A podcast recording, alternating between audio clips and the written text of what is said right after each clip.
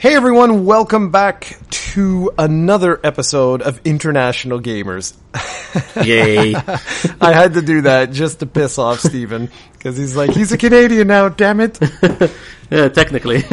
so as you guys will recall, uh, what was it, last week, the week before, whatever, we had our special E3 predictions uh, video or podcast or whatever. And Ahmed and I are going to, we're basically going to do something a little bit different. So he's, he's written some really good notes. He's got a really good structure. So I'm going to throw it over to him, but don't worry. We will cover our predictions. We'll most likely do it either towards the end or just as we go through because the, the reality is we both did absolutely awful. yeah, we sucked bad. Yeah. I would say you won by margin, but we'll get to that. Yeah, exactly. We'll get to that. And, um, it's really funny. It was really, really, really funny. And I think, you know, going, well, you know, I'm going to wait. I'm going to hold this comment till after. So go ahead and take it away and, uh, let's have some fun here. Okay, sounds good. Uh, the general, uh, thought of what I feel that we're going to go through this podcast, I think we'll talk about like general thoughts of E3 first and the atmosphere and how things went last year compared to, uh, this year. And then uh, we're gonna do as if we're doing with our reviews. We're gonna talk about the good stuff first, like top five uh, on my end and top five on Jared's end, and then move on to the so-so stuff, and then the bad or the lowlights uh, moment of uh, E3 2017. So first off, like I said, general thoughts. Uh, I felt that the atmosphere was uh, a bit more subdued compared to last year's. Uh, even with the big elephant in the room, which is the Xbox One X reveal, it's it seemed that all the reveals didn't have the impact or the the, the pop with the surprises compared to last year's. I guess because uh, there's not that obviously we're we're into the Switch right now. There's no new console reviews per se, and uh, there weren't any big, big, super crazy surprises aside from a few. Um, I don't know if you feel the same way, Jared. Yeah, absolutely. Actually, um, I, I, I don't know what I was expecting, which Yeah. is is kind of the the thing. I mean, as the years go on, we get older. I'm kind of wondering, like, have we started to lose touch with some of um, some of the expectations? Um, now, on my, we'll, we'll we'll get into all of this, but for like Microsoft, yeah, I, I I didn't feel like the big bang, you know, and like overall, overall, I didn't feel that E3 this year was this phenomenal wow type of thing. Now, Yeah. that being said, there was some really cool stuff announced. There was um, there was some stuff that sort of I think landed with like a thud, you know, instead of it being Yeah. like this big wow like reveal. But again, we'll get into each one of these things more specifically in just a bit. Uh, but I think also I I personally was a little bit unrealistic in some regard. The the company that I was the most pleased with, if we're looking at just conferences and highlights, showcases, reveals, was with Nintendo. I uh, I felt that they had the I, I don't know if I want to say the strongest showing, but they they they had something that really appealed to me. Um, Sony's was the one that when it was over, and I had my notes, and you know, I'd taken like I put little asterisks next to games that I was like, oh, you know, they look pretty cool, and this and that. Um, I started to to wonder, was I just crazy? Like was I was I totally unrealistic with my expectations? And when I when I had looked over some of my notes and some of the predictions and stuff like that, I, I actually sort of said I think I was. And and what I mean by this is Sony now has several events throughout the year that they hmm. that they they hold. There's the PlayStation Experience, there's E3, and there's usually either TGS or Gamescom where they like Yes. to have a couple of other reveals. And so I was I was looking back at notes and some of the things I had said and I was like, you know, yeah, maybe maybe I was kind of foolish in in regards that like E3 for that particular company now.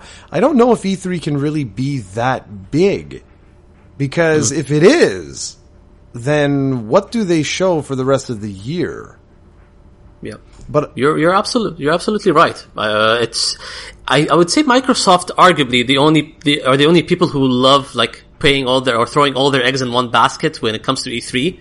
Nintendo, Sony, as you've mentioned, they're sort of like uh, widening their scope to other conferences or other showcases and whatnot. Yeah, and, and this year it, it's so funny because in some in some regard, it was the year of games we already knew, and then in other Yes. and, and then it, what's ironic is that in, and then like the exact opposite was also true in the sense that so many of the reveals were like 2018. But what I found so interesting this year was that for so many of the games that were revealed for like 2018, I found them to be quite generic. And that's what I want to get into when we say like the bad, Yes. but I'll leave that Yeah. for after. Yep, absolutely right. Yeah, we'll keep the details for after, but I do um, agree with these sentiments in the in the sense that um, I know that in terms of PR, uh, Sony sort of like publicly stated that we don't want to give exact dates because we don't want to disappoint people and start delaying stuff. I understand that, but at the same time, eh, as you've mentioned, it's the uh, year the the uh, E3 that of games that we already knew, like they've they've been announced last year, and it doesn't seem that we didn't get enough progress or we were demanding too much. I don't know. Maybe I have to accept that fact. And the other thing is, they, I, I, I feel that uh, from Sony and Nintendo mostly, and Nintendo has been following this formula for the past few years. Even Sony started mimicking them. The E, they started widening their announcements throughout E3, not just focusing on the conference itself. Sony had a pre-show. They announced a couple of things. Uh, and they had live streams after the conference, which they focused on other third-party titles. So you don't get the, the same uh, awe in the conference itself. You get surprised after. So I guess I guess that affected things. Yeah, and, and I think also a lot of this is that the industry has significantly changed. People tend to forget that the conferences, there's actually a word before conference, and that is hmm. press conference. People tend to hmm. forget that Yes. these conferences were actually designed for the press originally, way back Yes. before the the advent of the internet and all this live streaming and, and all of this. You went to E3's press conferences for just that. You wanted to know what was in the pipeline coming up, what were the latest sales figures, what were the projected sales hmm. figures. Now, more and more and more these are no longer press conferences. They are now just straight up conferences and they're almost fan events. Like that's that's one of the reasons why I'm I'm really questioning the validity of E3 in and of itself. Like why do we still need E3 anymore? Because the business deals that used to happen at E3 no longer are there. I mean, yes, some to a, to a lesser degree, but it's not like it was even 10 years ago. Like it is fundamentally changed. When is the last time any of the uh, big guys came up on stage and were like, so, you know, we sold 250,000 units in the Yeah. last, like they don't do that anymore because They do that. They, do- they do that now before the press conference itself. That's which right. is quite ironic. Yeah. and that and that's why I mean, like, I, I think I think just the entire thing is changing. Like, I, I, I honestly think that Nintendo really was onto something with their Nintendo Directs. That you know, you're you're sending the the message directly to the people, and for press releases and stuff, they hold separate events that are just dedicated to the press about you know different uh, sales figures or projections or or what have you, or like retailer incentive. Uh, programs or just retailer conferences they hold those throughout the year and i think that's what we're we're going to see more and more and more of sony's playstation experience is probably the single best event of the whole year and what's so funny with that is nintendo used to do that ages ago with nintendo space world for those Yeah. old enough to know what that is Yeah, I, I remember Space World. They had like I remember the awesome reveals. Like even with the concept, uh, uh, the the highlight that comes to my mind is the concept uh, Zelda uh, trailer for the GameCube before it was Wind, the Wind Waker. Yeah. I remember awing over that when they announced it on Space World. But yeah, you're absolutely right. It's and it, it leads to the leeway of uh, two other points that I want to mention because now they're public events, not press events, and they started like instead of having press only, this year was the first time they opened E3 to the public. They actually sold tickets to the public. And as you know, uh, even though it was press technically in the previous years, a lot of people found their way, even like fans, they technically presented themselves as press, uh, whether it's uh, through YouTube or being popular or being a, a D-list celebrity on YouTube or something of that sort. So that sort of paved the way of having E3 public. Nintendo did a good job in uh, putting like esports and having the esports focus, like with tournaments, as they did with the Smash event last year. And it, it, uh, even though I don't follow that, the scene much, it, it does garner the public attention instead of the press more than others.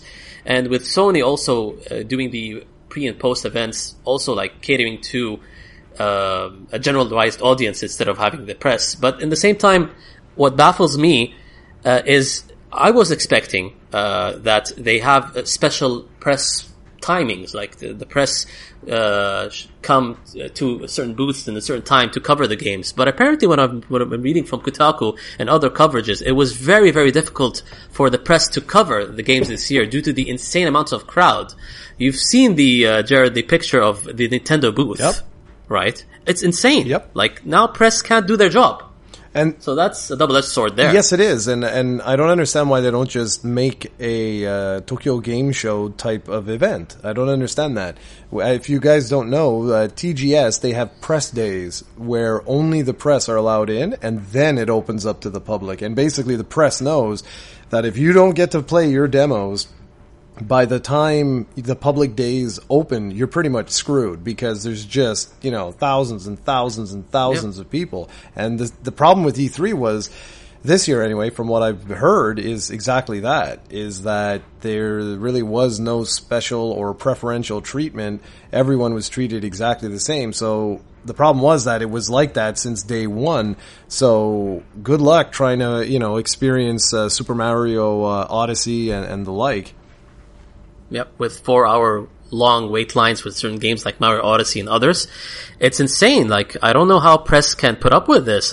It's, I'm, I'm really saddened for the press in, at this point. I know a lot of people will, are anti-press, like, you know, why I hate, uh, mainstream media coverage, but at the same time, it's their job. It, it, it's their job for them to cover these games and, and give it to the, uh, uh, give and, and send the message to the widespread audience. But now, press technically go, goes under the umbrella of YouTubers and fans and insane fans who have uh, garner a huge amount of following. It's not just press anymore. No, and that's exactly it. Um, and it it's going to have to change because otherwise, I mean, really, what can you do? Short of sending like a fleet of reporters down to E3, like I just I don't see any way you're going to be able to do this. I mean, you imagine if you just I don't know, something happened and you couldn't get there early. Like, let's say you had like a press conference, right? And then you had to run over to the show floor. Well, four hours? Like, if you have to wait four hours to experience something, you're not really going to cover that game because you're going to be like, well, look, if I go to other booths potentially, uh, I might be able to cover two or three games in that exact same amount of time. And all that waiting is just lost time. But you know, there's something else that has, has irked me a lot in recent years. Go for it. And that is why don't we have E3 demos at home? I don't understand yeah. this anymore. Yeah, yeah. They, they, it's it's easy for them to. Uh, I know this will uh, like f- people who attend E3 would be pissed off from an idea like that, but at the same time they could make it work. Like they could uh, release the demos a week after Yeah, E3, precisely. Exactly. Yeah, Uh, yeah. And it, wor- it worked out perfectly. Like even now, they're saying they want to garner to the public and to the fans and talk with the fans directly. So why not just uh, uh, release uh, demos uh, for people to play? They there are a few instances that they did this. Uh, specifically, again, we go to Nintendo. They as soon as they showed the uh, gameplay of Ever Oasis, they released the uh, demo at June twentieth, uh, which is. Uh, uh, no, they released a demo a, a day or two after showing it on their mainstream. Uh, so it's uh, cool. I like that idea. They should do more of that. Yeah, they should do more of that. It's just to me, it just seems very, very silly. I I don't get. It. I mean, obviously, yes, I I fully understand why they wouldn't do it like the same day or something, because then why the hell would you go to L.A. But like Mm-hmm. What's you the said, point, yeah. But like you said, you know, you do it a few weeks later. And yes, you still have the incentive because for coverage and for all the announcements and you get hands on before anyone else, there's still, it's still there. The incentive is still there. So anyway, I don't know. I just, uh, Yep. I think that E3 as an entity is going to continue to change and it has to because this whole industry is changing more and more and more.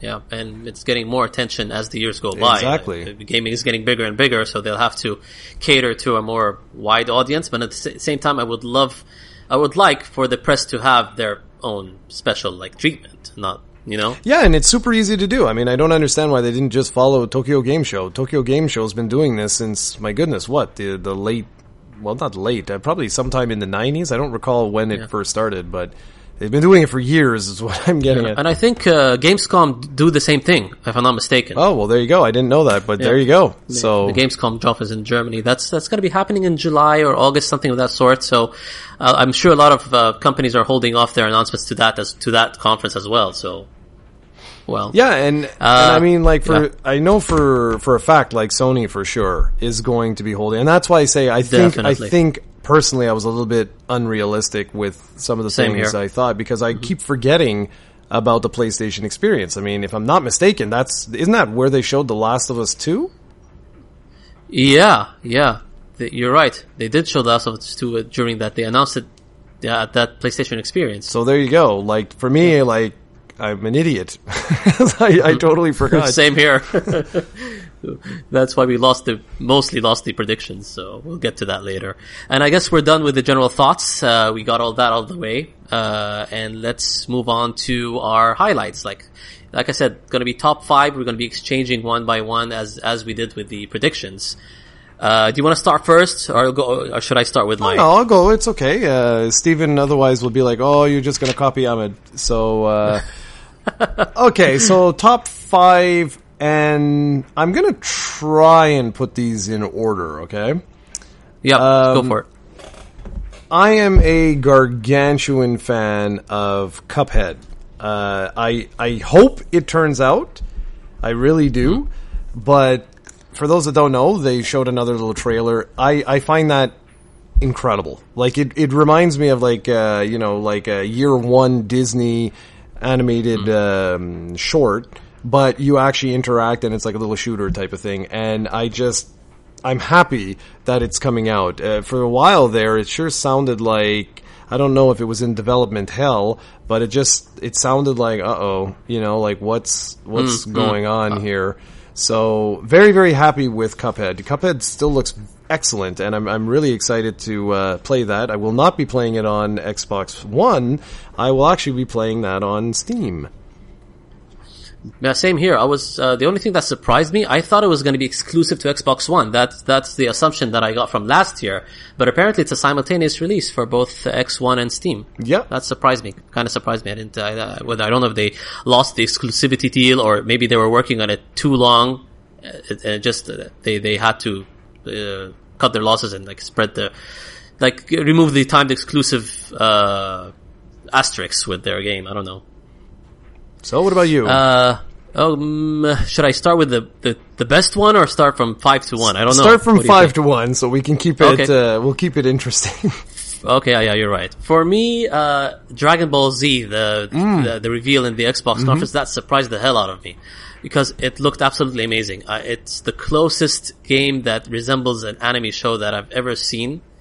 Uh, I, I I'm glad that they're instead of they're moving away from the graphical like Namco Bandai typical the Budokai and the other series that have been releasing for the past couple of years. I didn't like those. They they, they seemed too freeform, seem a bit clunky with their battle system. But this is like a really t- true 2D fighter from the makers of Guilty Gear, and it looks like that. It's like it's like Marvel versus Capcom with Dragon Ball Z characters. I loved it. Yeah, no, that's actually a really good pick, and and that's what I'm hoping that like we don't have the same exact picks because it's uh, that that's actually a really really really good one. I too was like, wow, this looks sick. Like it looks so close to the manga and to the uh, cartoon and or the anime rather. Uh, just yeah, no, all, overall that looked absolutely uh, awesome, absolutely awesome. My number four. I think I, have got a couple of things here. I'm trying to. No, I think it would probably be the original Xbox games being announced for mm. Xbox One. I I was really I don't want to say taken aback by it, but I was surprised. I was really surprised that they're actually going to allow you to use your original discs uh, to that was yeah, like I yeah. did not did not expect that. Now, obviously, this is going to get quite interesting here because I cannot imagine Microsoft just ignoring this moving forward. And I'm, I'm kind of curious to see like what happens next. You know what I mean? Because now they've got Xbox 360 games on there, and now that they're starting with Xbox like original Xbox games on there, this could be really really interesting. And I'm really hoping games like Panzer Dragoon Orta make a make a comeback because that would be great to experience again via you know digital download. I mean, my my discs are all now in uh, storage, but it would be really really interesting. And what I, what I'm really curious about is how is this going to affect PC because they're really seem to be connecting PC and and Xbox into one global platform. Um, uh, there's no such thing as an Xbox exclusive anymore. Whatever is coming out yeah. on Xbox is also coming out on PC. Windows, what are we, of 10, right? Yeah. Yeah. Uh, Windows 10, I mean, it has an Xbox app and, and all these sorts of things. Like, I'm really curious to see how all of this sort of plays together moving forward. But I was, I was surprised to see them make such a, like a concerted effort to bring back backwards compatibility. And I know that this is also sort of like a kick in the face to uh, Sony because Sony used to be the and. Nintendo. Yeah, yeah, precisely. And so, I mean, I think, I, I think this is them basically trying to find their footing and trying to say like you know this is something that we're going to do.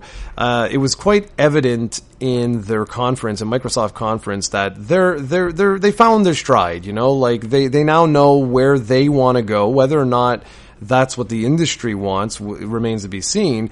But it's clear that PC and Xbox, at least for now, are one platform. They're no longer two distinct platforms. So it's an interesting it's an interesting decision, marketing uh, move, whatever you want to call it, strategic play.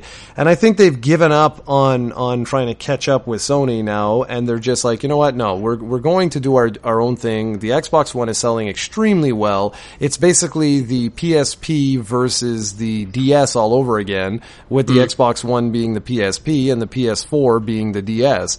So, I mean, Xbox One has sold very, very well. It's just that when you compare it to the PS4, that's where, you know, you're just like, whoa.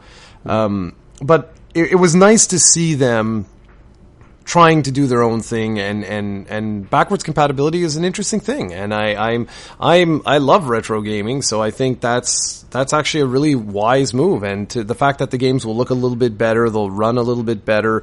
They were talking about Crimson Skies. Personally, I'd love to see Knights of the Old Republic. I already mentioned Panzer Dragoon Orta, maybe the original Halo. And yes, I know that there's collections and everything else, but still, you know, there are like Jade Empire and, and games like that. It could mm, be, could yeah. be really interesting the the older Bioware games. Yeah, I'm I'm uh, for me because I haven't experienced the platform. I didn't get an Xbox, so this for for me it's uh it's opening up a whole new world, and it's an incentive for me to uh, actually get an Xbox One or an Xbox One X some point in the future, because uh, even though backward compatibility has a niche audience compared to playing new games, it's still I like that Microsoft is trying to maximize uh, their residuals and, and, and getting more like of the hardcore fan base to appreciate little things like that. For me, I want to play uh, Dreamfall uh, on the Xbox. I, I, I I played The Longest Journey on iOS, but I didn't finish it, and I'm really, really curious to continue the series. It's very niche, but it's a very awesome adventure series.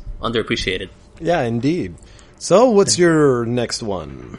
Yeah, since we're talking about uh, Xbox, uh, quite conveniently, Sea of Thieves is my next one. I uh, yeah, I loved the reveal trailer, or not the reveal trailer. It's the follow-up trailer to last year's. Uh, again, saddened by 2018, but it's getting it's getting there. Like the, uh, it seems that they want you to encompass the role of a pirate, and there are like little things like actually physically carrying the chest with you to the ship instead of uh, opening it there and leaving it at that. So they're doing like unconventional things, but it's still not serious. I like that it's a bit cartoony, bit rare esque, you know, the classic like rare humor because you could uh, actually uh, go in a uh, cannon and, and, and, launch yourself with the cannon. So that's kind of funny. I found that to be a very nice uh, gameplay mechanic. Yeah, that's one game where I'm really going to pay attention to this because it'll be on, on PC as well. I, I mm-hmm. barely use my, my Xbox One. Like, I don't even have it here anymore. And I really don't have an incentive to pick up an Xbox One X. I just, like, why? But I'll get to that in, in a little bit. Yeah. Um, but yeah, no, uh, like we were we were chatting for those. Well, obviously they don't know because unless you were stalking us, you wouldn't know. but uh, Ahmed and I were were chatting. We were texting each other as the Microsoft conference was going on, and it was um, it was interesting because, like, for me, this was one of these games where I'm like, there's some real potential here, and it does have the rare charm, like which is that you know je ne sais quoi. It's got that mm. something, and I'm just nervous because with Rare and Microsoft, that was a match made in garbage, and and I, to this day, I still don't understand why that happened. I, I, I don't think I ever will. I mean, yes, there was money and people were arguing that Rare's quality was starting to diminish, but as a guy that really, really liked Star Fox Adventures, I don't get it. Like, you know, people like to point to that, that, oh, that's why, you know, that was one of the reasons and, and, you know, and so on and so forth. It's just like a, a game like Sea of Thieves. I just, I feel that everyone is, is trying so hard to make that next great rare experience Mm. And they're trying to customize it around Microsoft's ecosystem, which obviously that makes sense. Don't get me wrong. I think Sea of Thieves looks great. Actually, I really enjoyed that demonstration they had. I really, really did. And I will buy it on PC and I'm sure I'll be playing with you and we'll have a good time. Yeah, that'll be fun. I'm just, uh, what, what I'm nervous about is what if it doesn't do well? Mm. You know, like yeah. there's not many more, um, chances. Yeah, exactly. That Microsoft will give that company before they just say, you know what, we're just closing it down, and all of its properties will be given to uh, to other other studios and stuff, and and they'll never do anything with it. And and it sucks because there's so much potential there, and it, it's it's a real shame. I find. Yeah. Uh, to be fair, I don't think it's Rare's fault per se. It's as you said, the match is made in, in, in, garbage or in hell. It's just that I don't think Microsoft gave them enough leeway for them to spread their creativity, and especially since they there are a couple of key people who have left Rare, and I think that sort of affected the way the company structured uh, or the way the company works in a way. Like a lot of the influencers are are gone now, and they're they're doing their own things, whether they're doing Yooka-Laylee or uh, uh, doing the Time Splitter series, which we haven't seen in a while. Uh, maybe that affected things. I'm not quite sure, but at the same time, it's it's sometimes like I I didn't I really detested Microsoft when they I don't if they didn't force, but they gave Rare the job to make the Kinect and the Kinect games like as what Nintendo was doing with the Wii. I didn't like that Rare was doing that at, at that time period. It sort of I think it it all the creativity has been sucked out with that period, in my opinion. Yeah, and I mean, I'm right there with you, man. I, I don't. There's like I don't put blame on any one individual or group or, or mm. anything like that. I just it's I, a series of unfortunate events. It is, and and I I ultimately think it was just a very very very bad match, and and I'll I'll stand by that. Like I I don't yeah. think Rare and Microsoft was a wise move. Yep. Uh, I remember Activision was interested in buying at first, and I think Rare was telling the story of they, didn't know which to go for, and ultimately Microsoft was uh, the people to pursue. I don't know. so that was I don't know. That was quite interesting. Like Activision buying Rare. Yeah, that could you imagine? weird. Yeah, what, that would have been actually beneficial. I would. Say. Yes. Yeah. In yeah. some in some more regard, beneficial. Yeah, because yeah. they would have spread their franchises throughout all consoles instead of keeping it on one. Exactly, and then that could have potentially helped out. And maybe maybe this is just us. I mean, maybe you guys listening yeah. are are like, what are you guys stupid? Um, uh, it's entirely possible, but I mean, you have to think that like for the two of us. Like I don't want to say grew up, but like we spent many many years playing through these games, and mm-hmm. just as as things were like starting to get really interesting, they they are taken away. You know, mm-hmm. like what would have happened with a banjo on the GameCube? You know, hmm. like what what the hell would have happened with that? Like there, there's just so many different things that we'll never know, and I just I really want Yeah. them to have a game that succeeds because I will be so crushed if if this company just ceases to exist. Yeah. It would be Yeah, me too. awful. Yeah. Okay, so my next one is uh, i- it's my number three surprise Yes. is or whatever top five whatever whatever we're calling this is actually not a game. It's not anything. It's a mm-hmm. it's an announcement that mm-hmm. really surprised me, and I'm wondering if it's because of the backlash that happened just mm-hmm. a week earlier. And that is the announcement that Pokemon, the next generation, will be coming to the Switch. Now they didn't say the next generation, but they said that an, er, like a new Pokemon, a core, Core. yeah, They they they went out of their way to say core. yeah. Uh, Pokemon game is in development for the Switch, but you know you may have to wait over a year to get it, and obviously that's we know that. But why that was so surprising is because they just announced Ultra Sun and Ultra Moon, and I'm pretty sure, given the context of that announcement, I mean they didn't, they literally did not show anything. Um, I, I'm wondering if that's because a lot of people were like, "What the hell? This is stupid." But like uh, Steven said on on our micro podcast we did, it makes sense. I mean, it really does. It, it's a it's a smart move, and it's a move that uh, the Pokemon Company has done repeatedly over the last twenty years. So I don't know why people were so like shocked, but. For me, the shock was that they actually said something. I did not expect that at all. Yeah, same here. And, and, and, announcing it so soon after uh, their plans with Pokken DX and uh, Ultra Sun, Ultra Moon. I, I don't know. That's really very unlike Nintendo. It, it, it seems like, as you've, as you've said, that it's response to the backlash. And the first thing that comes to mind is something that I've mentioned before. Uh, I said that the only reason that they didn't announce it is because even if they say something like this, just we're gonna we're gonna release a core Pokemon title on the Switch, it might decrease the sales of Ultra Sun and Ultra Moon and DX. But by them doing this, it contradicts what I feel, and it seems that they're very confident that Ultra Sun and Ultra Moon and the Pokemon Tournament DX will sell even if they announce it. Yeah, and I think I think that's Yeah. it. I think they're they're they're just like you know what? Nah, it's gonna it's gonna sell like gangbusters, man. It's gonna be mm-hmm. so. Yeah, that was I was really really surprised by that one. It was a surprise indeed. Like I, they they seem that it's not gonna. It doesn't seem that this announcement was gonna affect the sales of uh, like Ultra Sun, Ultra Moon, especially since it's catered toward the hardcore fan base, which is a big fan base. Don't get me wrong. It's not like it's gonna be a niche title. So yeah. Uh, number three for me. That was a very tough pick, number three, because I know my number two and number one. Number three was, I was like jumping in between a lot of things. And ultimately, I'm, I'm going with uh, Shadow of the Colossus, that announcement for the Sony, the PlayStation 4. Because, again, this was one of the totally out of left field announcements. I didn't expect a Studio Japan game so soon after The Last Guardian.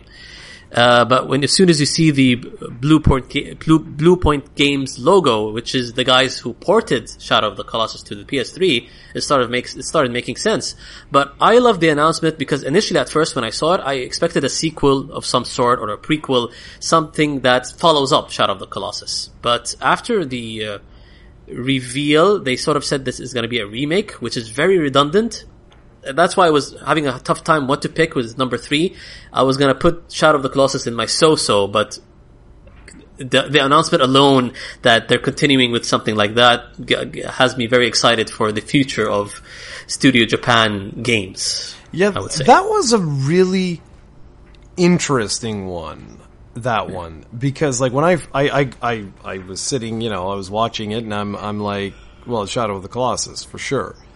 And then I'm looking at the Colossi, I guess, um, and I'm I'm like, well, wait a second, like this is quite literally Shadow of the Colossus. Like I, I thought it was, I thought it was like you said, you know, like either a sequel or or something. And it was just, it was awesome. Like as soon as I saw like the characters and stuff, and I was like, oh wow, like. But I'm like, but wait a second. I'm like, this looks like literally like the the same game, and I was hmm. perplexed because I'm like, didn't we just get a remaster? Of of you know like this particular game. And then you know after when when more details were getting released and it was like yeah yes it is it's still based on the original game but there's going to be all kinds of hmm. different features and it's being built from the ground up for the PS4 so I'm like oh okay well that could potentially be interesting. I'm just really surprised that they got the funding to do this. Yeah, I guess there were. I guess Bluepoint Games helped a lot. They were they they loved what they did with the remasters so much that they said, okay, why not uh, do something new or remake it from the ground up? I don't know. Yeah, I don't know either. I was just really, I was, I was really surprised. Like, if we're going to say top five yeah. surprises, for sure, that is definitely one of the surprises because I did had no idea. I was like, what the hell? Where did this come from? yeah, exactly. and that actually segues into my number two. Dun dun dun. yeah. So Dun, dun, dun. my number two is actually the um, the the Spider-Man reveal, and not so much in a surprising way, but more in I was surprised by what we saw. Now there was a lot of quick time events, and I know that they they did that for. Uh, sort of that wow factor. I'll be very curious to see in the actual game. I'm hoping that there aren't 50 billion of those things where Yeah, you're just, too. you know, pressing forward and that's it. You know, the game's like playing itself. That's the only criticism that I usually give to Uncharted. I absolutely love Hmm. Uncharted, but a lot of the different sequences, like these really awesome sequences, have you just pressing X and up. And like that's that's it, you know. And Removes all challenge from the game. well, yeah, exactly. I mean, you know, they make up for it in other ways, but it's Mm-hmm. just, it's almost like the game is playing itself, but instead of it, you having a cutscene, you're literally just pressing X up or X and right and stuff like that. Mm-hmm. So I'm a little concerned with that, but I do have to give credit to Insomniac. This is, without a doubt, the most polished, uh, Spider-Man game ever made. Uh, like, like bar none. Like this is this is unbelievable how smooth the character works. I love that they're incorporating some of the Arkham uh, um, combat system sort of in there. You can Yeah. sort of see it where enemies would flash for a second. Yeah, and, yeah. And I, I honestly think this it looks phenomenal. Like the game looks absolutely phenomenal. I just hope that it doesn't have too many QuickTime events. Same here. Uh, I'm wondering, uh, what did you think of? Uh, I, I'm not a Spider-Man nerd, but I know this uh, just from reading a lot of like online articles and whatnot. But what do you think of like the reveal that Miles is in the game? Yeah, so a- that's going to be very interesting. Is he in the game or is he actually the character? That's what I want to know. That would be very ambitious, actually, if they if they have him playable in some way, like exchanging with P- Peter Parker, or he's the actual Spider-Man. Well, that's my and we don't know. point because we don't Yeah. know. We don't know anything right now. That would be cool if they if they actually like put it in a twist. Maybe they don't reveal Spider-Man's face at all throughout the whole game, and then at the end you find suddenly know that he's Miles. That'd be, That would awesome. No, but do something like that. Yeah. like that's the thing, and I like that they showed Mister Negative and stuff like that because these are these Mm. are characters that we have not seen in games before, and these are actually Mm. brand new characters. Okay, brand new. These are characters from newer. Mm. like yeah, like the last decade or so. So this is this is good stuff. Nice. That's cool. I'm looking forward to it too as well. Uh, uh, Just as you said, hopefully they just cut down on those quick time events. I might give it a go because I haven't played a Spider-Man game since maybe the PS. No, I actually played the one. Which one was the one that had multiple universes and had the Noir Spider-Man? And uh, that was very creative. I liked that one. That was last gen, I think. Yeah, I, I, I kind of played that for a bit. I loved the idea. So that's the last game I played, I think.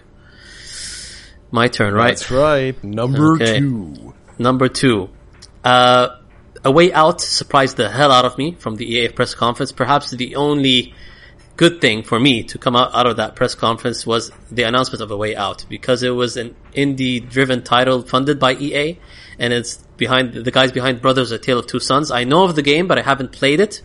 but they basically took that concept and, and put it to the next level, like with the prison prison break style game, and it seems that it's very story driven with a lot of gameplay variety. Uh, and the fact that they're having it co-op only, that's very very bold, in my opinion. Very bold, but that actually looks damn good. Like I was, I was not really looking forward to much of the uh, EA or Ubisoft uh, conferences and stuff, and it's one of the reasons like I didn't, I haven't mentioned uh, Mario and Rabbids and stuff like that because. It wasn't such a surprise because we actually got to see it, but that Yeah. uh, it's a way out, right? Yeah, that looks absolutely awesome to be honest it looks really really really good Ambitious. yeah that, that's a good word for it yeah it looks very ambitious and i'm i'm i'm really curious to see how that actually turns out yeah. Hopefully, hopefully, it turns out to be a great game. It's nice that it's they're giving them time to 2018. I want to play it now, obviously, but uh, indie indie studios need more time to perfect their craft. I would say. oh yeah absolutely absolutely Yeah. So what is my number one Hmm. I wonder. Gee, exactly so okay i'm gonna set the stage here so yeah, go for it. I was at work and I I was watching the first uh, five minutes, and like Steven was like, "Oh, you have to send me updates. You have to send me updates. You have to send me updates." And I had just started, and I can't remember where I got to. I got to like just the beginning, maybe the first five minutes or so. I want to say of the uh, of the well, it's not a direct, but I think they called it a spotlight. But who cares? It's it's basically a Nintendo Direct, and I had to go because I had two colleagues come in and they're all yap yap yapping, and then they wanted to have a little meeting, and I was like, "Oh, you people suck." so they finally left, and I was like, "Okay, so what am I going to do now?" I had paused the video. And I had already closed the comments, so I was like, "Okay, I can still get surprised here." You know? Yes. Um, Anyway, so I, I watched I watched it all, and when it came to that infamous, like literally, what was it, like fifteen second like trailer, where it's it's not even a trailer, it's a teaser where you just Yeah, see teaser. space, and I I I really find this funny because I've watched so many different reaction videos and stuff, and I I wonder if I'm like sometimes the only Metroid or Zelda fan in the universe because oftentimes when we get like teasers like this, people are lost. Like they're waiting and waiting and waiting. The minute we saw space, I was freaking out. like I was totally freaking out. And and my brother walks in, he's like, What the hell are you doing? I'm like, It's Metroid man, it's coming back, baby and you just see like the S is slowly starting to form, and I was like, "This is awesome!" And then you get the four. I was like, "Yeah, baby!" So what I'm really hoping happens right now, though, seriously, as awesome as it is to have Prime Four, we desperately need uh, Prime One, Two, and Three. Like desperately, In some fashion, Yeah, yeah. Like that, Nintendo, make that happen. This isn't a request. You have to do it because we cater to one demographic. Wii U catered to another demographic. And now it's looking like Switch is catering potentially to either a completely different demographic or you are indeed getting some of those like hardcore gamers back. And if you are, then there is a very, very high probability that people have not played all three of the Prime games. So I am really like demanding they don't be stupid and just release Prime 4. If they do that, I'm worried that its sales will be affected because there will be people that have not played the others and will be like, well, I don't know what the hell's happening in the story and stuff. I'm going to be even more demanding. I, they, they should remaster these three games. Oh, I'd love that. Oh, They- I'm going to be more demanding because they released the Wii version as a Wii U download. So the only step forward is to remaster them in, in like in high quality graphics, and they can bring in. They have studios that they worked with, with the Wind Waker HD and Twilight Princess. They're very talented. They know how to remaster games. So just give it to them. Let them do it. That's a great idea. That's an absolutely great idea. I, I second that. Yeah, make that happen. Now, I'm going to cheat here because that was obviously my number one top thing from E3, but there was something else that happened. Yeah, go to the second part of your story. And it, it pertains to the exact same series. Now, this was our lovely friend here was texting me and he's like, Oh my God, they just announced another Metroid. I'm like, what?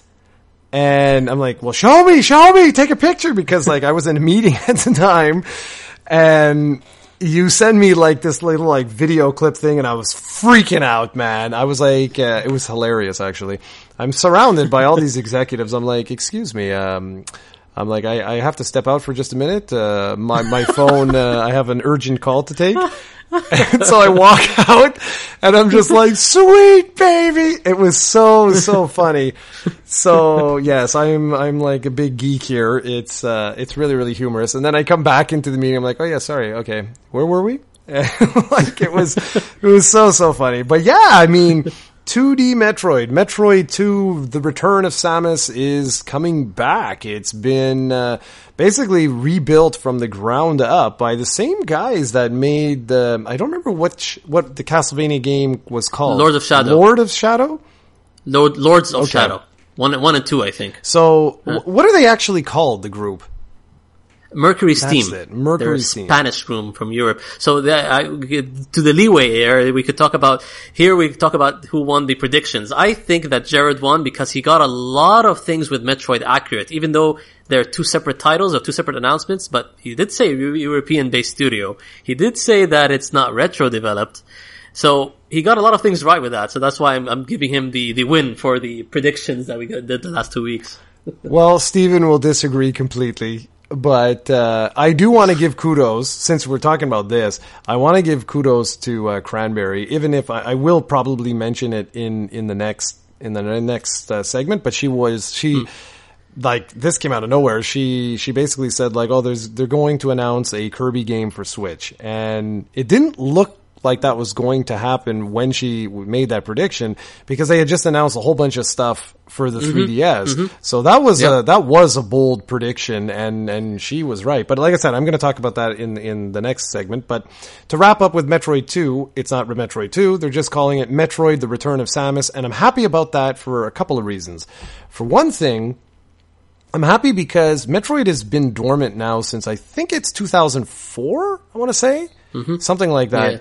The, la- the Zero Mission was the last big game they made. Uh, Other M, sorry, that was that was the last one. They the big budget one. Yeah, and Aside from Federation. Yeah, Force, well, Federation Force, I don't even consider a real game, so sorry. Hmm. Um, when uh, Metroid Other M, I'm just typing it in. I want to see what. Uh, Yeah, I can't remember its release date. Sometime in the Wii's. Uh, oh, it was 2010. Yeah, and if you look back at uh, the announcement that you guys attended Yep. in the E3, it was so well received. The announcement itself was like everybody was like screaming their heads off, including you Yep. guys. No, exactly. Um, and and it just the problem was it didn't sell, and it just it wasn't as well received as. Um, as as we all would have liked. Let's put it that way. Um, So for this, it really is the return of of Samus, really. And yes, okay, fine, you have Federation Force, but I mean, my goodness, uh, like I don't even like to talk about that game. Uh, and it's not fair because I didn't even play it. It's just that it, it didn't Yeah. look at all like anything I wanted from Metroid. It, it, it might have been a solid game because the Next Level Games are, are the ones who made it, but it's it doesn't seem like it doesn't stay true to the spirit. You would say, Yeah, exactly. And it's just, it's not something that I had wanted after waiting, you know, like say, I think it was like five or six years by that point. And it's like, okay, guys, like what the hell? And so anyways, um, that, that really was a really big deal to me. And I know there's people that are worried. They're like, oh, this developer, you know, oh, no, like, oh, No, I trust in them fully. I, I, I they, they, the, the, the, the gameplay that they've shown in the stream, like the mixture of cinematic and, and, and gameplay, it was absolutely cool. It's like, as, as if they took what they've learned with Lord- Lords of Shadow and streamlined it for Metroid. I love how cinematic the game is, but in the same time, they put a lot of emphasis on gameplay and timing with the new melee attack. Yeah, exactly. It was- it was so cool. And and I, I'm really hoping um, that this does very well because I want to have Mario, Zelda, and Metroid back. You know, like I, I, I it drives me crazy that these three games can take forever for you to get, you know, like new iterations of them. It's nice when you can count on there being, you know, follow ups to these games where you don't have to wait a bloody decade to get uh, a new one. Yeah, especially if uh, they uh, they they they put the, these big three franchises and like keep them to the original style or the or a different style that we used to. But I love that the the fact that they try to like mishmash between 2D and 3D with the Mario uh, develop uh, the Mario games. Sometimes they put the the 2D Wii or Wii U New Super Mario Brothers series. That the, the revival for the DS was really really well received. And so, with Zelda, they go back to the top-down style. And for me, I know this is a very unpopular opinion. I wish they go back to Zelda 2 style. I wish they could bring a game like that in the modern era. I hope they do that someday. That'd be really cool. That would be Yeah. very, very cool. Because I love Zelda 2. A lot of people hate on that game. Uh, it's it's really one of the best ones in my opinion because it mixes a lot of challenge with gameplay. Yes, there's the vague NES type things, but for me, it lived up to the. It lives up today better than Zelda 1. That's what how I feel. Bold words. so I'm dying here. What's your number one? Yeah, my number one. Uh, can we gush here because I'm I'm going I'm gonna have a fanboy moment. The Mario Odyssey trailer, the reveal. I I I, I gushed so much on this. I made a com- I made a completely different podcast dedicated to Mario Odyssey's reveal and its theme song in my channel. That's how I'm plugging my channel, by the way. Go for it. FM. Um, yeah, it's it's just I absolutely loved everything about this trailer. It's one of the best trailers I've watched in recent memory because they they the way that they put the swerves in terms of gameplay, in terms of the theme and thematic motif moments, it was just amazing. From the beginning of the trailer, everybody, even including me, I, I think you, if you watched it, we saw this T-Rex and we're like, this is Monster Hunter. Everybody said Monster Hunter, Monster Hunter. And then the hat suddenly pans in and like, this is Mario. they did that with the last year's re- uh, E3 reveal. Uh, the same thing. They put Mario in this atypical environment and suddenly Mario pops up and it was very very cool. I love that moment. And then when the music starts hitting, and then you see you listen to vocals because there's vocals in a Mario game, vocal music. What the hell? And it's so catchy. And I'm just I'm watching the trailer multiple times because I'm I'm just digging the music. I love what they did with it. Seems like it's like a Saturday morning cartoon opening, you know. And it, the, the the lyrics are like so in tune with what the game is and what, what Mario is, referring to one ups, referring to gathering coins and jumping. Everything about this trailer was awesome. And then when they go with the gameplay swerve, I that that I blew, it blew my mind. Like I was expecting. Uh, I, I think you were expecting as well. Like it's to be hat based powers, and you're to get different hats with different powers. Then he throws the hat into a frog, and then you, he possesses the frog, and then he starts possessing other enemies, and they're like, "This is the coolest thing ever." It's so damn creative. The Nintendo, they just they're brimming and oozing with creativity. I didn't expect this type of gameplay uh, at all, and they just put it in perfectly. You don't need to. They don't need to show you the gameplay. It's just within the context of the trailer, you understand what the game is going to be about. That's what I loved about it. So Yeah, that's it for me. That, it's just yeah. That was like when when we move else. on to our, our next segment there, I I don't want people to get misconstrued, okay? Um, purposely, you and I, obviously, like there's certain things we we didn't want to, you know, make the exact same list for the whole sort of things. So, like Mm-hmm. with with Mario, Mario was one of the biggest surprises of this year's E3. I think for me was like if I had to say like you know the top. I- I knew you were going to talk about it, which is why I didn't want to put it in my Yeah. list. um, but truly, even more than Mar- uh, Metroid, Mario Odyssey, it it's bold, man. Like they are trying to do a lot of different things here, and I am really curious to see how this is all going to come together, like as one unified game. There are so many things. I mean, you can fast travel in a Mario game now. Like what? Yeah. Um, and, and, and they don't try put you back to the uh, hub level when you get a moon or get a star. That's right. So that's that's it, it's seamless the exploration. That's it, and and just that exploration. Mario it's it's one of these games where it depends on on how you look at it. Super Mario World was the last time where like consciously I'm thinking here, right? Mm-hmm, um, mm-hmm. where I I explored every nook and cranny before those damn keys trying to figure out yeah. how to how to unlock yeah, new man. areas. And yeah. as as I was watching this, that's what kept coming back into my mind was that was that oh man, like we can explore like everywhere. Like there's all these secrets all over the place and like this is awesome. And and the fact with like the the power up system being the way it is where you sort of like possess um, different objects and different characters and different enemies and and so on. And just the little touches where like a Goomba for God's sakes you possess one, he gets a little mustache and he's got his, his cap. That's Nintendo. You know, like to me, that that's it. You know, it's just like when I talk about Dragon Quest, people are like, what is the appeal? Mm-hmm. Like, what do you like about Dragon Quest? And, I, you know, outside the main things of storylines and gameplay, stay, sticking true to its roots, it's stuff like that. It's the goofy, charming, whatever yeah. it is that, that yeah. it has is what I love. I mean, really, a slime is nothing more than this gelatinous teardrop with a smiley face and two eyes. And and that's that's Dragon Quest. It really is. Like it's this silly, ridiculous thing. Yeah. And Mario is exactly like that. Nintendo is exactly like that. Like this is this is a character that is, you know, almost as old as gaming itself.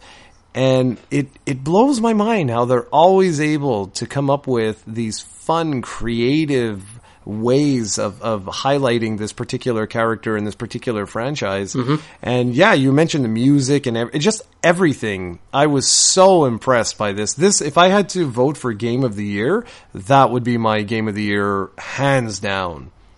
Yeah.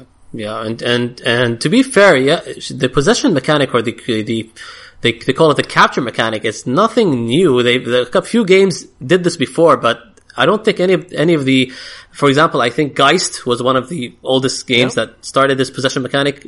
MindJack was one of the worst games ever, and they it was the the idea itself is so creative, but nobody managed to optimize it and it looks like Nintendo is going to be the first company to do so, and we might see more possession-based games after. I, I, I feel. Yeah, and and I, I, I said game of the year. I didn't mean game of the year. I meant game of the show. This was hands down mm-hmm. my game of the show. I can't say it's game of the year until I play the damn thing. yeah, same here. Same here. I, everything about that reveal trailer, and then when they uh, went after that with gameplay and started showing the little details as you as you've mentioned. Uh, even like the fact that the suits that he wears are a tribute to uh, a lot of the old yep. suits that we see Mario in, like the golf suit, and and he is a referee and and the explorer and and the cook. It's, it's, just so cool. I love the little things that they do, even if it's for the hardcore fan base, and they bring bring back Pauline out of nowhere. I, I like that. That's really cool stuff. I find it to be amazing. One of my favorite is where you're you see Mario like running around all over the place, and then there's like a little pipe, and he goes into the pipe and comes out as 2D mm. Mm-hmm. Mario, and he's running around like this little like sort of cylindrical little yeah. like that's awesome, man. And yeah. I don't know. I just don't know how the hell Nintendo does this. They always seem to do this, and it's it's brilliant. Yeah, it's just a testament to the minds that they're making that, that are making the game. Uh, even though a lot of these seniors are now like overseeing more, like Miyamoto, for example, they they do trust the the younger staff and they they hone their skills to make something creative and give them this creative space to make a game. It's just I, I, I was blown away by uh, the whole reveal, in my opinion. Well, me too. I'm I'm right there yeah. with you, and I, I'm very curious to hear what other people have to say. It's going to be interesting to see what some of the comments are like. People telling us we're crazy.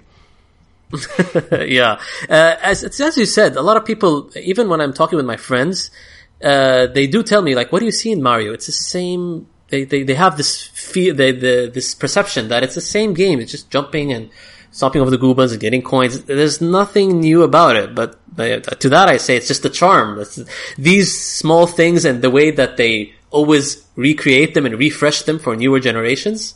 Even when I uh, sent them the trailer over WhatsApp, everybody was like, "Wow, this is so creative." Uh, I have a friend who doesn't play these Nintendo-based games, but he's now interested in a Switch because he saw Breath of the Wild and he saw Mario. And he's like, "What are these games? I, am missing out on something. I want to go. I want to play these games again and revive uh, what he was playing in his childhood." So, good stuff. Yes, sir. So let's move on to yes something else. Yeah, and uh, our next big topic. We finished this highlights, obviously. Now we're going to talk about the so-sos, and uh, here's a, a, lot of things that we alluded to, Jared and I, that maybe they may be great, but at the same time they have a double-edged sword to them. Uh, first off, we're going to address the elephant in the room, the Xbox One X reveal. Now that that has a lot of good implications and has a lot of bad stuff in my opinion. Like it's, it's really, really divided. Like on one hand, I see where they're going with this. They, they're, they're catering to more being a competitor to the PC world, not the console world. Like it's, if you want the best games, uh, if you want the, uh, the most optimized games on a 4K TV, and if you have 4K technology, the Xbox One X is for you. It's very similar to what the PlayStation uh, Pro was doing. but in the same time, there are a lot of things that, that baffled me. Maybe the the ma- most major one was that they're allowing only 30 games to be cross compatible in the sense that if you have the game on Xbox One, you have the Xbox One X version automatically, but that doesn't apply for old games. Only 30 titles, which really baffled me. So they're going to charge for some of the X upgrades. Uh, what do you think, Jared? No, exactly. And and just so everybody knows, we're not going to have lists or anything like that. We're, yeah, we're yeah. just going to talk uh, about stuff. Yeah. yeah, the the the Xbox brand. I, I've mentioned this before that I don't know what the hell happened. And, and and maybe it's just me. Uh, maybe it's because like I, I was playing you know Nintendo hardware and I was playing Sony hardware prior to Xbox hardware, but I don't know what the hell happened. I had some good times with the Xbox One when it first came out, and then it just died. Fizzled. Yeah, like totally died. And I'm going to be really honest with you guys. I have zero interest in the Xbox One X whatsoever. Like I, I just don't care. um, so this is where I gave you points because you were saying that you know, it's basically going to come out and it's going to be underwhelming, and I, I, really think it was. I truly think the mm. the the reveal just was not revealing. The, the Microsoft's whole mm. press conference, the way they they were like, you know, Xbox, ex- no, it wasn't yes. exclusive, exclusive. Yeah, well, yeah. my ass exclusive. It's like the vast majority of the games were launch exclusives, and when we dug a little deeper into that, it basically means that they're timed exclusives. Um, mm-hmm. Yes, there were some that are console exclusives, but when they were showing the games on the bottom left hand side of the screen, they kept saying like, you know, enhanced Xbox One X features. What the hell does that mean?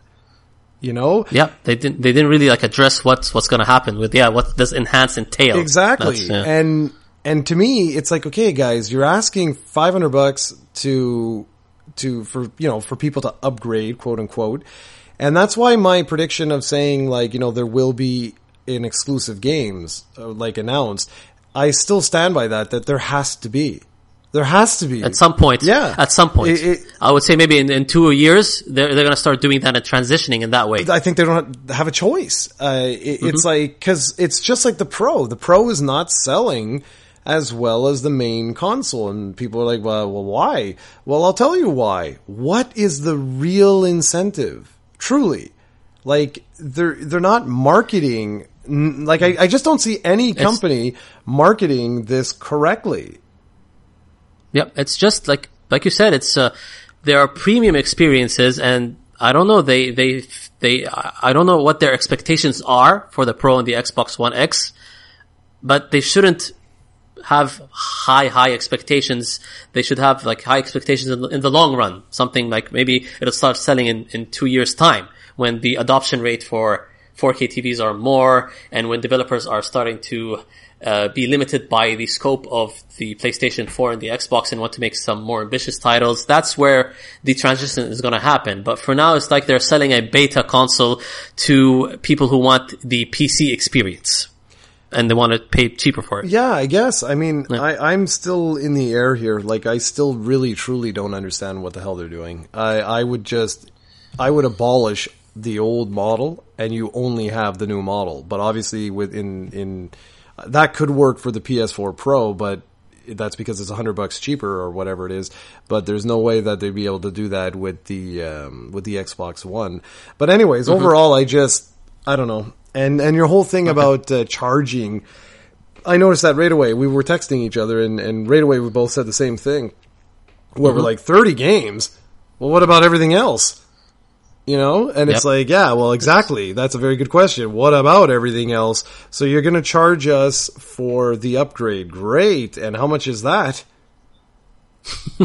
I wonder. Exactly. It, it- it seems like it's developer based. That's what they're insinuating. Yeah, that's it. But how how how much how much would you pay for an upgrade for a 4K upgrade if you had the 4K technology? I I don't think I would pay more than five bucks, in my opinion. Yeah, well, let's I- see. knowing Microsoft, it doesn't seem it's going to be like a five dollar charge for. it. It's going to be more. Yeah, I'm sure it's going to be more. I'm sure it's going to be like 20 bucks or something like that. And That, that'll be that'll be bad. That'll be uh, they're going to be dividing their own audience. That's something that PlayStation 4, to be fair, they did a really good job in not doing. They forced all developers to say that you have to make it work for the PS4, and then you get you put the f- for of the Pro patch for free. Mm-hmm. So that's a smart move from Sony's end, and it's going to help them in the, lo- in the long run when they're competing with uh, the Xbox One X. So Yeah, honestly, I think Yeah. I, I think we're going to see the next gen. I think that's what's going to happen here. I think from Sony's perspective, I think they're going to look at the sales data and they're going to realize that you know this this isn't working as we originally thought it would, Yes. and and I think they're just going to be like, okay, you know what? People seem. I mean. If people are buying your your like your regular version ten times more than they are your professional version, like you got to really start to wonder here. You know, is it worth it? yep Yeah. And I think this, the, the shift or the exclusive games is gonna start when the original versions of these games, like the 1080p, the, the Xbox One S version, for example, starts, they, st- the developers stop optimizing this to work well. Like, uh, one example is uh, obviously the, the reveal of Anthem and everybody was like blowing their heads off how awesome it looks. And me too, admittedly, it looks like an amazing game, but uh, we talked with uh, about this Jared privately. How optimized is this game going to be for the original Xbox One, for the original PS4? Is it going to run like ass? And if it if it does that, uh, that d- defeats the purpose of having a Xbox One family and a PlayStation 4 family as they're marketing it. No, exactly. That's that's exactly it, and and that's what I'm ultimately really afraid of. I mean, we experienced this with Nintendo with the new 3DS. When just go ahead and play uh, Hyrule Warriors on an original. No way. Yeah, exactly. and and that's my my big fear is that that's exactly what will eventually happen. And I think that's stupid. I really do. I think at that point, it's like, look, if your console's already like five years old, then move on. You know what I mean? Like just move on. And and that's it. Like you release your next platform and away you go. Like it's stupid. Technology changes so much that like I just think this is a really stupid thing to do because you can't continue to iterate your consoles what every year like so like at this year's uh, PlayStation experience should we expect the PlayStation Pro Pro and and that's I don't know and that- that's my point like it just it seems stupid it seems foolish because you're you're you're basically dividing your own user base my cat is saying hello and I don't know. I just, I, I really think this was a very foolish move on both companies' parts. I, I really don't understand what, um, what they're trying to do here. I would have just waited and, and released, like in Sony's case, released the PlayStation 5. I would have announced the PS5 like next year and that's that. You know, and then it would have Yeah. come out the following year. There, done. Yeah, I, I think I, I wouldn't mind for me that the uh, the the cycles between generations to be lessened. Or uh, at first we were waiting like you would say from five to six years between each console generations. I understand now that this time should be less because uh, technology is moving forward so fast and the PC is just so far ahead that I understand why they would release a console every three years, but not in this fashion. No, that's it because it's just not enough. Yeah. Like it, it, it yeah. just doesn't make sense to me. Mm-hmm. Mm-hmm.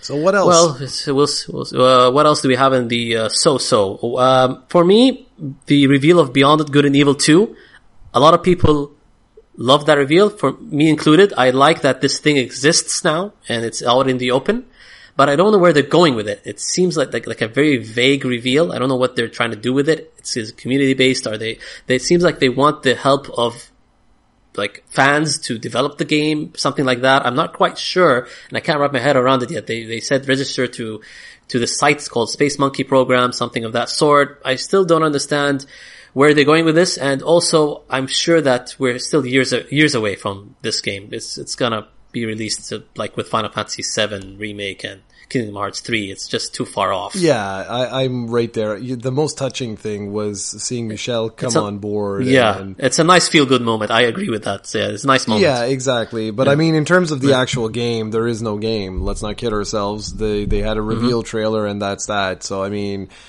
it's like a bittersweet thing. It's great to see, but again, it's one of these things like how many people actually played Beyond Good and Evil? The first one, you know, yeah. and and yeah. that's why like uh, it's one of these things yet again where it's like I think it would be very important to you know completely rebuild that game from the ground up using modern day technology and you know maybe take a look and see if people are actually interested. Yeah, uh, it got a nice response. So yeah, the the interest rate seems to be high, but in the same time, it, it might be a Fox response just because people want surprises. You know? No, that's exactly it, and that's why I yeah. don't judge anything off that kind of stuff. It's like Shenmue mm-hmm. 3. Mm-hmm. For all the talk and all the hype and all mm-hmm. the everything else, I could easily see that game not selling well. Yep. Yep. And and even uh, even Bloodstained, to be fair, even though you're hyped for it, I I I'm still cautiously optimistic. Oh no, no, you know? me too. Are you kidding? For sure. Uh, like uh, Kickstarter games, like I stopped kickstarting everything now, pretty much because it's like, okay, uh, the track record here is not exactly great. Mm-hmm. And I, agreed. I, I just, I want another Castlevania game. And I was, that was, well, I mean, I'm gonna leave, well, I, I really don't have many things that were so-so, as we say. I mean, yeah. for me, the so-so stuff was pretty much everything. That that's the honest truth. I, mm. I honestly thought, mm. like, as an entire conference, everything was so so. All of the reveals. Microsoft had a ton of reveals. On my notes here, I have two yeah. pages worth of, of, of reveals. reveals, and the vast majority of them I couldn't care less about. Like I just am like, yeah, okay, well, whatever. I mean, there's some cool stuff. Metro Exodus look good, but again, yep. I'll play that on PC if I want to. Forza yep. Seven, I don't even care anymore about the Forza series. Um, there was that one cool game that looked pretty neat, The Last Night. It's almost like a noir pixel ah, game. Love that. Yeah. yeah, that was the only one that, that, from the Microsoft that I said, okay, this is a very interesting, ambitious. It seemed seemed yeah. nice and and Ori 2 as well. you know, exactly. they, I like that they focused on some indie titles, but their big AAA reveals weren't as as amazing that I expected to be in my head, especially State of Decay 2 yep. from their end. Like, what what the, what's this? Yep. Seems very generic, cheap and generic. I didn't find anything interesting yep. with that one. And I'm yeah. I'm going to be the uh, the real douchebag here, and I'm going to say that Anthem while it looked like unbelievable mm-hmm. production mm-hmm. values mm-hmm. and all of that, yes. I gotta admit that I was like tremendously disappointed in the sense that it feels like Destiny meets Overwatch, and mm-hmm. there we go. Mm-hmm. And I'm like, yeah. you know, damn it, man! Like I, I wanted. Yeah something else, I guess. Mm-hmm. Like, I, yeah. I, just, I don't know, maybe it's just me, but I feel that, you know, once something does really, really well, everybody jumps on it and we're all like, oh my god, we gotta, you know, we gotta make something similar to that. And that's, uh, that's a little unfortunate. Yeah. Even uh, even with how ambitious they were, again, this is like a double-edged sword, so-so point. They they did a lot of VR reveals from PlayStation's end, and I like that. But in the same time, like the only one that looked interesting was Moss, that mouse Yep. Type Yep. game. Everything else seemed rushed. I don't know. Even that Final Fantasy 15 fishing oh, thing Oh, gosh. that came out of nowhere. I, I don't know, man. I'm, I'm, I like that they're supporting the platform. It's good. They need to. It's definitely one of their, their highlights. But again, I'm still not convinced with the VR technology and the games themselves don't seem like, even with stuff that Bethesda said, like Skyrim VR and Doom VR. I'm like, okay, everything is becoming VR. They're not doing any creative ideas except for that Moss game that I talked about. No, exactly. Like I'm just like okay, whatever. Um, Yep. uh, I really, you know, I, I at first I was really regretting, you know, potentially not buying a VR headset, but now I think I made the right No. move.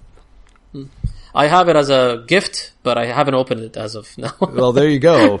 Uh, yeah, it's just collecting dust the, the under my PlayStation 4 Pro. so, yeah, I, I just want to have. I, I I know that I'm gonna like what I see, but it's not gonna make me tune in. If you know Yeah, what I yeah, mean, yeah. I'm not gonna like be playing it on a daily basis. Yeah. So yeah, uh, I guess that's it with the so-so. With the bad, is we have maybe because we talked about a lot of the bad stuff in the so-so. We have the, maybe not a lot of bad things to cover. For me, uh, the two big points that remain is uh, how cringe heavy some of the conferences were. And you, you, there's a lot you guys can go and look at the compilations of EA trying to be hip and cool with their YouTubers and their esports. It, it, like the only reveal that was cool about the EA one was uh, Star Wars Battlefront 2. 2. They got, uh, I think, one of the actresses as the presenter, and she was really good. Everybody else was like they were very cringe heavy. Even the Be- Bethesda stuff and the PC stuff, a lot of cringe heavy moments in E3. The other thing we talked about also the bad is everything is 2018. Uh, uh, we, we're going to be waiting a long time for these games to come. I understand the PR of Sony, uh, again, not putting certain release dates, but at the same time, there's not a lot of things to wrap our head around the 2017. Even if there were from Sony and Microsoft's end, they didn't highlight them as much as I wanted them to highlight them. And finally, uh, this is something uh, I don't want to because I think we're we're running uh, over time here. I don't want to talk about this much. I'll leave it to the next podcast. But I didn't like uh, how Kojima Productions was just there in the Sony booth and selling merch for Death Stranding. And I'm going to talk about this in detail later. And we talk because there's a lot of things I want to talk about regarding Death Stranding and Kojima Produ- Productions. But it seemed very cheap for a company that didn't show any gameplay and showed two teaser trailers and they're depending on the legacy of Kojima himself to sell merch and sell shirts and sell the, the accessory that one of the main characters of the trailer was wearing. I, did, I found that to be very, like a lot of p- fans got exploited and they sold a lot of merch from that stand. I, I've seen a lot of people on Twitter like, hey, we bought the Kojima Productions for our friends and you know, I, I was like, what are, you guys are falling for a big trap here. Yeah, I I I want to actually do. I think next next uh, week we might because we don't have to wait weeks. You know, we could do this. Uh, yeah, we could do this next week. yeah, exactly. Yeah. Because I I think I'd like to really talk more about that because that whole practice is like unbelievably shady to me, and I I'm not Mm-hmm. a I'm really not a fan of that. Um, I also wanted to mention that, and it's not really bad per se, but Mm-hmm. so so was I liked like you know at Sony's conference we got Uncharted, Horizon, Days Gone, um, and, Yeah. and some of these other things, and they were good reveals, um, but they're all updates, like you said, and that's one one of the things that I agree with you. Like really that having everything in 2018 just like what? Like i was really hoping to see at least you know so like days gone. It would have been great to to have something say like holiday 2017 or you know winter 2017 or just something like that. Uh, because the way it is now it's like well guys like what the hell? And some of the bigger announcements for me weren't even at the In the conference, like. Ni no Kuni Yeah. coming out. Ni no Kuni, yeah, That was yeah. friggin' awesome. And the new trailer looked wicked. And you, you and it should have been in the conference. That's what I'm trying to yeah, ex- insinuate e- here. Why didn't they put that? Exactly. Exactly. Why did they focus on that and just uh, put the 2018 review? Maybe, for example, the st- God of War, have it with a post show or have it in the stream. Why didn't they put Ni no Kuni 2? It's a it's a, a cool game that's third party and exclusive, and it's coming to your console this year. It seemed a bit offensive to me not to include it in the conference. Yeah, I, I truly don't understand. I I really really don't understand. And for me, the final really you know bad thing is that Ahmed was wrong about DQ, and I say that because I had that as one of my predictions as well that Dragon Quest would have made you know some sort of uh, uh, an appearance, and I am sad by that. Uh, I mean, it's totally totally expected. It really is. yes, But it's sad because Mm. in a few more weeks, well, okay, that's exaggerating. It's still a month and two weeks away, but whatever. Um, in like six weeks from now, you know, probably my one of my game of the years will be released. A game that I've been looking forward to for a very long time. The first console Dragon Quest since well, I mean, people could argue, well, Dragon Quest X, but Dragon Quest X, I consider it's like really its own beast. Um, since Dragon Quest VIII, you know, this is the first time we get a single player console Dragon Quest game. And I was like, man, even if, even if you announce it for a release date of nothing, you know, like don't put a release date, it's so far Yeah. out, it still mm. would have just been so cool to know, like, for sure that it's coming. And I mean, we, we do know that it's coming. it's gonna come. it's- yeah, they're not gonna ignore. No, it. exactly. It's just that it means that you're looking at like 2019 is Yeah, or the end of 2018. Yeah, exactly like Yeah. just not anytime soon, which is I don't know. Just it was uh, I was just let down by that. I was like I was really really hoping that uh, that we'd get some kind of an announcement. Yeah. It looks like Square Enix fo- focus uh, for this E3 was directed toward the Stormblood expansion for Final Fantasy XIV and uh, the Dissidia game that looks absolutely amazing. So I guess they're focusing on those first, and then they're gonna deal with Dragon Quest later. And from Nintendo's end, uh, the 3DS version, I, I understand that they don't want to cram in too many RPGs. They have Ever Oasis, they have the Mario and Luigi remake, which has been really revealed as well. A nice little bit of surprise here for 3DS support. Also, the fact that Atlus is making more 3DS games, they're Radiant Historia. So there are a lot of RPGs crammed into the 3DS and maybe Dragon Quest would be lost in the shuffle. I wanted to, to have like its own attention, you know, even if it comes out at the end of the life cycle of the 3DS, it'll be the swan song. So people will, you know, Oh, I'm okay with that, Uh, man. pick it up. Honestly, I, Yeah, I, I'm perfectly yeah. okay with that. It's just it's one of these things. Like if Metroid wasn't announced, that would have been that would have been Mm-hmm, Yes. one of my things. that would have been it. Yeah, exactly. Yeah, exactly. Yeah. Okay, my man, I think we're good, and yeah, we should meet up Yep. next week because I love doing these, and they're they're uh, people seem to really enjoy them. It seems to resonate well with the fan base. So, um, yeah, that's it. So, thank you all for watching or listening, and uh, as always, I'm going to let Ahmed say the closing comments. Uh, again, thanks everybody. We uh, we went a bit of overtime, but uh, there was a lot to cover in E3. And uh, again, look forward to next week. I think we're gonna go go into the conspiracy theory or devil's advocate of Konami and uh, Kojima and what's going on behind the scenes. So look forward to that. Well, take care, everybody. Have a great week.